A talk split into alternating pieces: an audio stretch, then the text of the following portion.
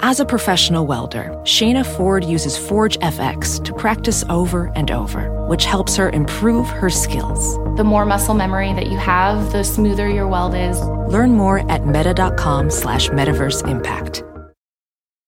Addiction plays hardball. He would hit me with these verbal attacks. I just said to him, I love you so much. You're such an amazing person.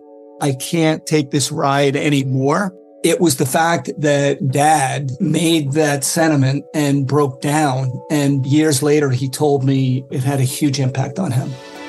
Sometimes doing what's right for your loved one is the hardest thing to do. Caron is that right thing. Visit caron.org slash lost. This is episode 21 of the Bowery Boys. Those fabulous Astors. Hey, it's the Bowery Boys. Hey. Bowery Boys is brought to you by Eurocheapo. Eurocheapo editors personally visit and review the best budget hotels in Europe. Now with hotels in New York City. On the web at eurocheapo.com. Hi there, and welcome to the Bowery Boys. Uh, my name is Greg Young. And my name is Tom Myers. Welcome f- to another week, uh, an exciting new topic, Episode 21, where we focus on the Astor family. and s- more specifically on their v- many ventures into the world of hotels. Right. And most notably, of course, the Waldorf Astoria, but there's a couple more that you may not know about that are equally as fascinating. You know, I think a lot of people don't even realize that the Waldorf Astoria was started by the Astors. So there's just imagine the stories to be told. And most people, you hear the word Waldorf and you think, well, isn't that a salad? Well, it is, and it isn't. we'll give you the ingredients and more by the end of the show. So stay tuned. We're going to the Waldorf.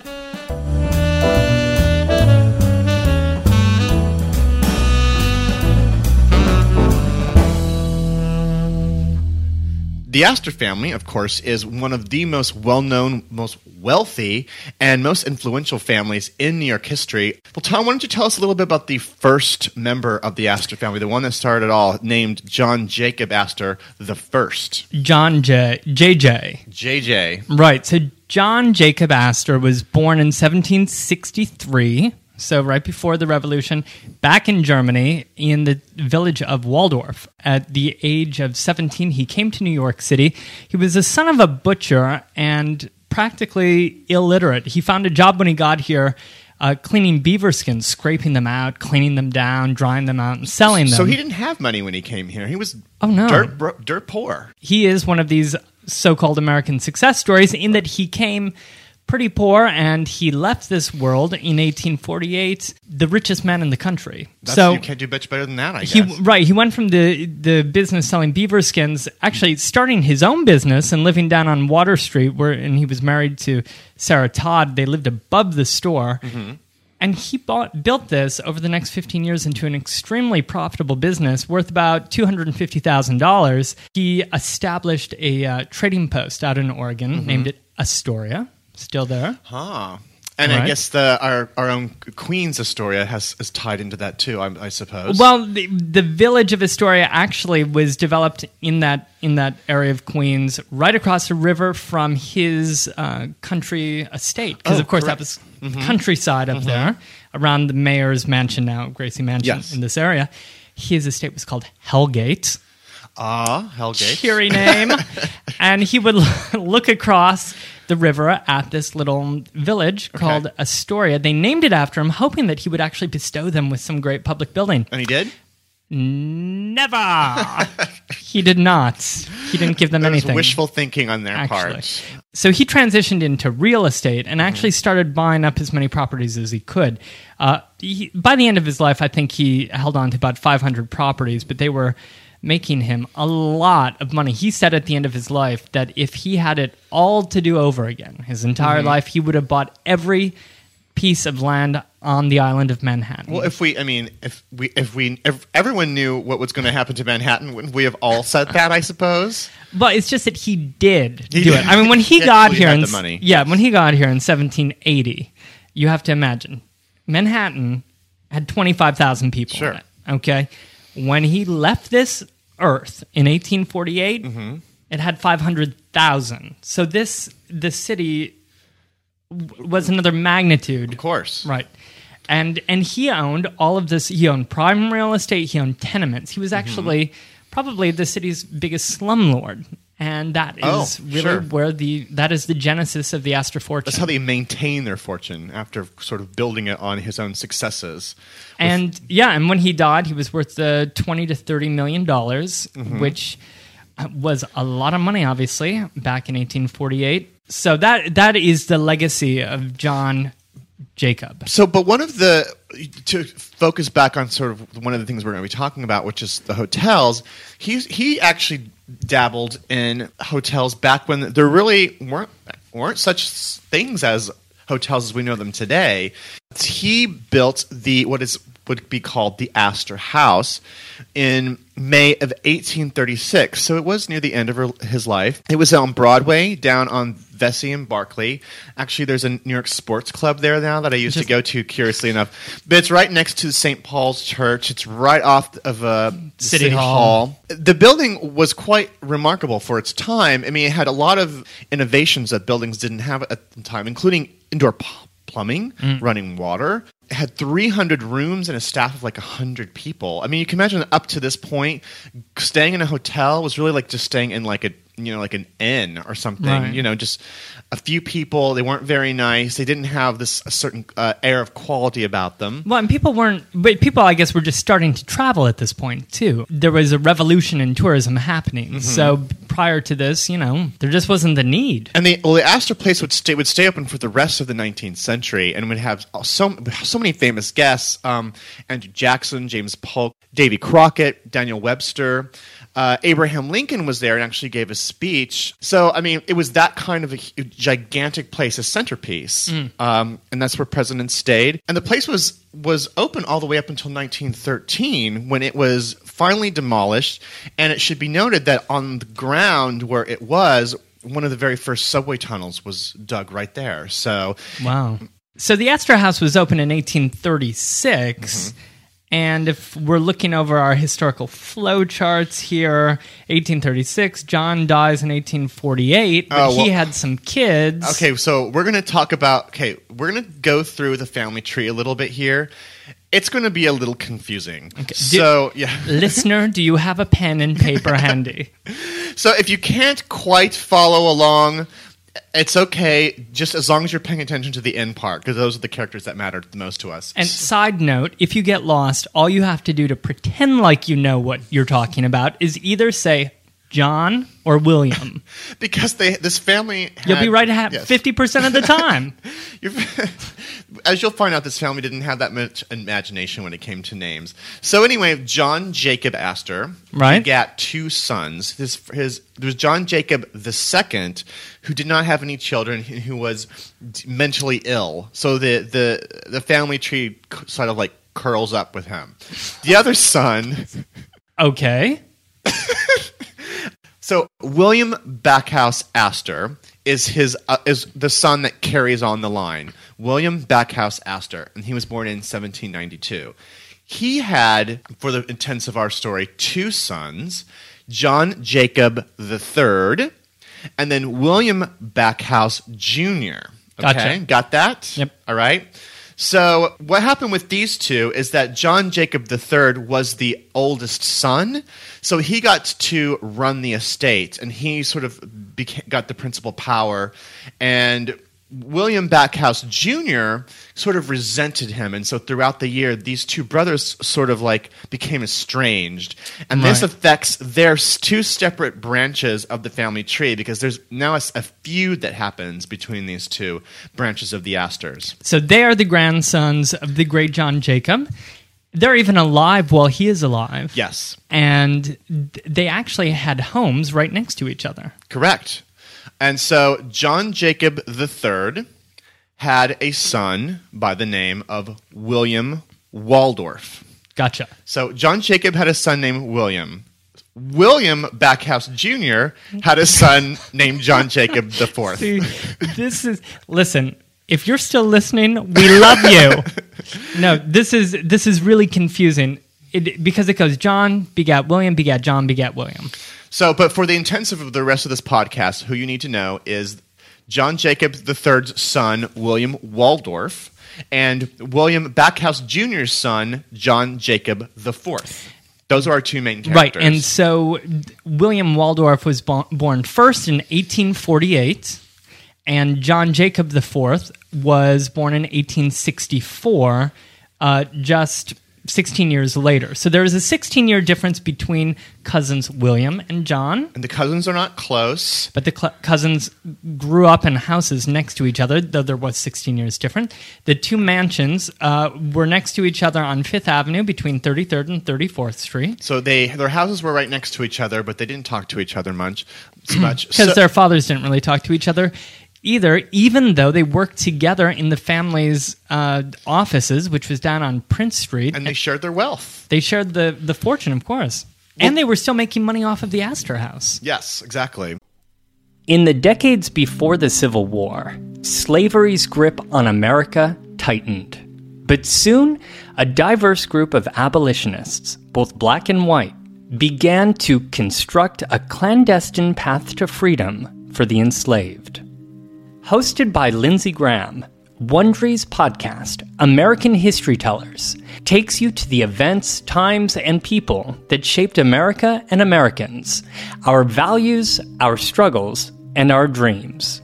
In the latest series, American History Tellers explores the Underground Railroad, a covert network of secret routes and safe houses operated by men and women committed to helping enslaved people escape bondage in the South.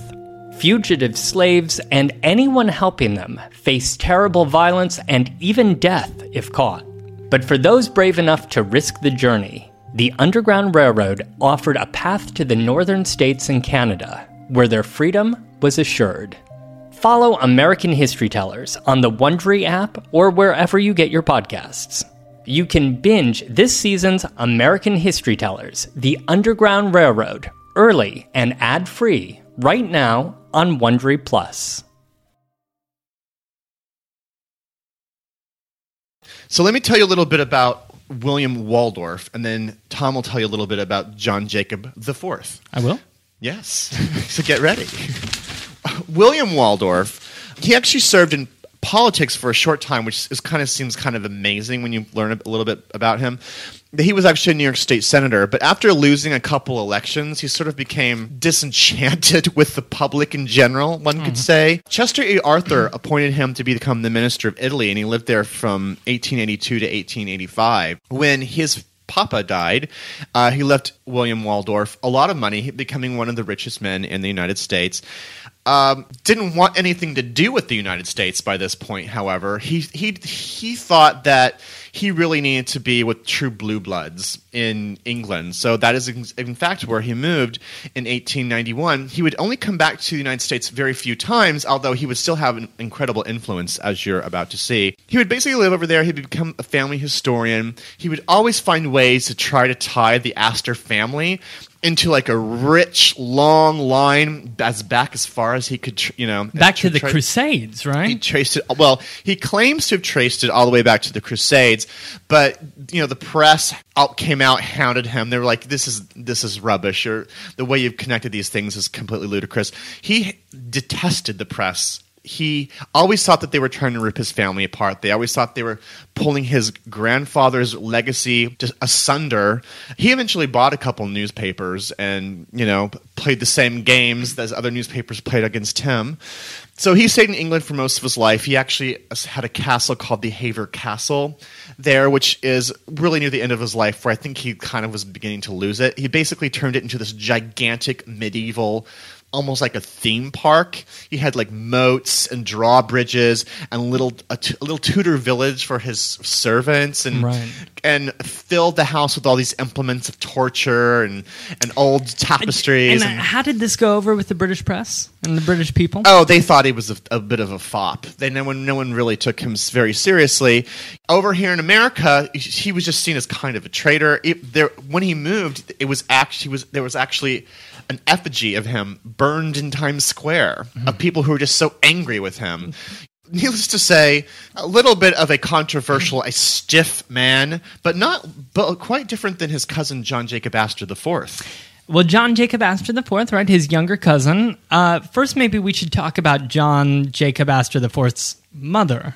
Mother Caroline Astor. Mother Caroline uh, was very socially connected. Her name was Caroline Schermerhorn. She was known as the Queen of the 400, the socially acceptable, prominent 400 people who mattered. The four, right? Yeah, the 400 uh, were they actually was came up by this guy named Ward McAllister, who was a Southern lawyer who could have ingratiated himself into New York society and really befriended Carolyn. And there was a rumor that the 400 actually meant the, the, was the number of people who could actually fit in Carolyn's ballroom. Like I can just totally see him make, making a list of like you know like 432 people. He's like, well, we got to get this down to 400. Like, it's got to be a, s- a strong even number. So, but it was like it was that tight and it's so and exclusive let me tell you. Carolyn had a big ballroom because remember they had yes. they had these mansions next to each other, obviously on Fifth Avenue. When Carolyn's husband William died in 1892, well, that left our John Jacob taking care of his mother. So Mm-hmm. he lived with his mother in the mansion. Uh, he was a lonely and awkward kind of character. He, his father wasn't there very much because his dad was off yachting and all of this. He was a little bit graceless. He actually earned himself the name Jack Ass in the press uh, because of strange things. He got in a fight, you know, at, at a restaurant. He But he has some he had a fun side to him. Didn't well, he did have a fun side. He attended Harvard. He was smart. I, I have to say, he he invented things. He was constantly tinkering around in his in his little laboratory. He, he got married to Ava Willing, who was a Philadelphia socialite. They had two children, but a very unhappy marriage. But while he was in his laboratory, I mean, he was doing all sorts of fun things. Uh, he was inventing a new kind of bicycle brake, for instance. Oh. he wrote a novel about uh, a science fiction novel called A Journey into Other Worlds. I mean, he actually he predicted a world with global warming, television, automobiles. I mean, can, can we buy this book today? Probably not. I'd like to look that up. Yeah, Well, William Waldorf. A actually- Journey into Other worlds. William Worlds. Waldorf also wrote a couple novels actually when he was in Italy, and really kind of wanted to make it as a writer. And you would think and was so- ridiculed, right? and was yes, like everything else he did, was ridiculed. Anyway, so the, John Jacob Astor, just to, to finish this little vignette, he also wanted to become a colonel in the war. He wanted to become Colonel Astor. So he did end up getting involved in the Spanish American War. Mm-hmm. I think he kind of rescued his public image a bit. So to summarize, we've got Please summarize. I need to. So we've got we've cool to drink. so we've got Carolyn Astor. Mama. We've got and her living with her son John Jacob John. the fourth next door to the house of William Waldorf, the nephew. Now, William Waldorf was also married to a woman named Mary, and the feud that these two sort of warring branches of the family tree got gets a little bit heated at this point because he wants his wife to be society's Miss Astor because you know they have parties, they go out, they present themselves, they present cards, you know, to people at the door. And because he's the older. Yes, and He's the elder. He's from the elder branch, so Right. he has a certain importance, or believe that he he does. However, Carolyn, his aunt, is she thinks that she's got it because she's the older one. She's been in society the longer, and she's got more friends, frankly. So she begins to start calling herself the Mrs. Astor. Like so, literally, cards are are printed that say the Mrs. Astor, and this sort of sets her apart and above her nephew, and so this creates a lot, even more friction than before. Right. So the aunt is claiming to be Mrs. Astor. Mrs. Astor, yeah. Niece wants to be Mrs. Astor. They live next to each other. They're the richest family in America. So Something's got to give. Yeah, here. so what do you think William Waldorf's going to do to get a little revenge? Well, he's been dabbling, just like the very first John Jacob Astor, he's been dabbling a little in hotels. He built a hotel by the name of the New Netherland up on 59th Street and 5th Avenue. And the New Netherland was a nice place to stay, but it was sedate. He can do he could do better. So where do you think he decides to build his brand new hotel? Hmm, any place he has a spare piece of land, perhaps. Well, he decides that the, the house right next door to Carolyn Astor's would be an ideal place for a hotel. And so on His house. his house, basically. So they tear down his house and they build a 13 story hotel there. And you know, it takes a while. And this, so in front of the, in front of Carolyn Astor, in front of her place, there is construction for a year. What stands at its place is a 13 story hotel called the Waldorf Hotel.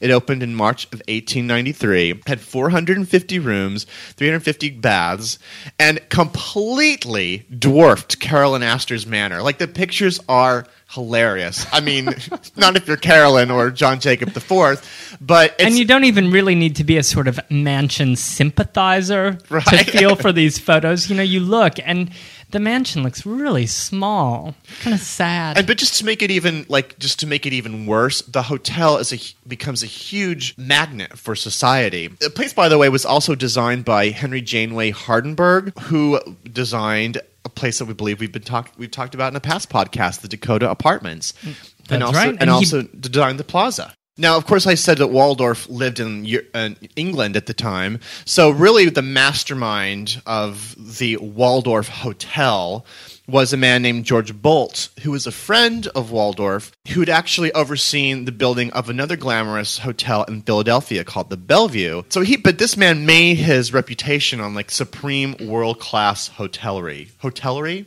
Sure. Hoteliers? I don't know. Sure. Anyway, I mean, he introduced the idea of room service. He put an orchestra in the lobby of the Waldorf. He had Turkish waiters. They all had to be Turkish to serve coffee. Boldt himself had um, a castle um, in the Thousand Islands, you know, in upstate New York. One of, by the way, one of Boldt's quirkier claims to fame is that he introduced Thousand Island salad dressing on the menu of the Waldorf Hotel wow. which was it was invented by a steward for, on his on his yacht. Like even this Waldorf's guy that he hired had Just- a yacht, and his steward created a salad dressing. and just wait, listener. The revelations just keep coming. So Yeah, that's so- what Waldorf did to sort of one up. So then, So meanwhile, Caroline's looking out of the family mansion next door, and what she sees, she doesn't even get to see the hotel really. All she sees is a big blank brick wall. Correct. So this was a very overt slap in the face. So what does Jack do? well, Jack, I assume she I assume she moves out, doesn't she? Or doesn't, does she, it's probably not without a fight, but well, so they right had developed plans for her to move uptown. In fact, William would help coax his aunt to move uptown. Okay. In fact, they had some moments where they were talking to each other. Jack was so mad about this, he threatened to actually rip the whole mansion down and put up a giant stable so that the entire area would just stink. well, that would that would certainly one up him, but probably wouldn't have been very popular with all the society folk coming to the Waldorf. So That, and let's not forget that the family is also interested in the bottom line. And at this time, they thought, hold on a second. Maybe we can actually do something together. We can collaborate on a solution mm-hmm. and even make some more money. And that's exactly what they did. They decided to erect a giant, even larger hotel on Carolyn and Jack's mansion spot, parcel of land Uh-huh. and d- combine the two, though they would always have doors that could be sealed up, doors that could be closed, just in case they got into a fight and they wanted to claim their respective sides of That makes their perf- perfect sense. Now it was a larger hotel. It the, was the larger. Astor, the Astoria part was much larger. And did you know that Jack actually wanted to call it Schermerhorn at first? Oh, his, his So- uh, the maiden name of his mother. Right, the Waldorf Schermerhorn. But uh, William said, no, go back to the drawing board on that one. And they came back with Astoria, named, of course, after the trading post in Oregon. So they used, again, the same architect to combine two hotels and make it just as sumptuous and fabulous as the Waldorf. Well, it was it was the center of society for many years, and the gigantic ballroom was always filled with lavish parties, filled with upper crust, decked out in jewels and like beautiful dresses. And people would come to the actually there was this there was this place in between the two restaurants that was uh, where the richest women would stroll back and forth, and that would be called the Peacock Alley because you could sit and just stare. And this is I guess this is the equivalent of thumbing through a fashion magazine today because you'd go there and, and see this is this is what the the fabulous people were wearing and this is who who who they were with and like it would just fill the gossip pages the next day. Well, and this was really I think one of the big innovations of this hotel is that for the first time, celebrities, if you will, or society people were moving out of their private lives and into the public space. They were eating, they were being seen, they were attending balls. And if you were lucky, you could sneak in if you were dressed probably appropriately. You could get in and you could see it all. You could mm-hmm. see it right in front of you, whereas before you had only dreamed of it or read about it in the papers. So there was a certain democratizing effect here. It was accessible. You could see everything with your own eyes. So the, even if you were just peeking in the windows. So there it was. This spun off. So they they spun off a few other hotels after this. There was the Hotel Astor, which they actually built in Times Square. Well, that was Williams Hotel First because place. then they started right building their own hotels. Sure. So I, I believe that the the Waldorf Astoria was the only one that they actually created together. Okay. And in fact, they were competing for the rest of their days on trying to one up each other. Well, I mean, they they still didn't get along, so why would they continue to collaborate? even though they were making just bushels Yeah. of, of money. Right. William opened up the Hotel Astor at Times Square, which was supposed to be more egalitarian. It was not as pompous. It was a fresher idea. The Hotel Knickerbocker was opened in 1906. Uh, Jack would also open up the St. Regis, which was really his love in 1904. It was his baby because he got to pack it with technological innovations like um, air conditioning, and you know you can imagine him sort of coming up with new concepts in his laboratory. So those are the hotels that they've scattered throughout the city. Whatever became of William Waldorf and John Jacob Astor IV? John Jacob Astor IV actually came to a, I would say, a most notorious end. he would first of all carolyn schermerhorn astor would pass away i think in 1909 and this would sort of free him of his very unhappy marriage that he had been sort of forced into with ava willing he was able to remarry madeline force now What's notable about this? Madeline was 18 years old at the time, and our friend John Jacob was 47. This was a perfect scandal in the press. I'm America's prominent family, a 30, well, 29 year age difference between the two of them. They they headed off to Europe to sort of celebrate their honeymoon in peace and quiet and away from the American press. That was 1912. They set sail to return home aboard the USS Titanic. Ah, we know what happened there. Yes. On that fateful day, on April 14th, 1912, he helped her into a lifeboat along with her maid and bid her adieu and said, Okay, I'll see you soon. And of course, he never did.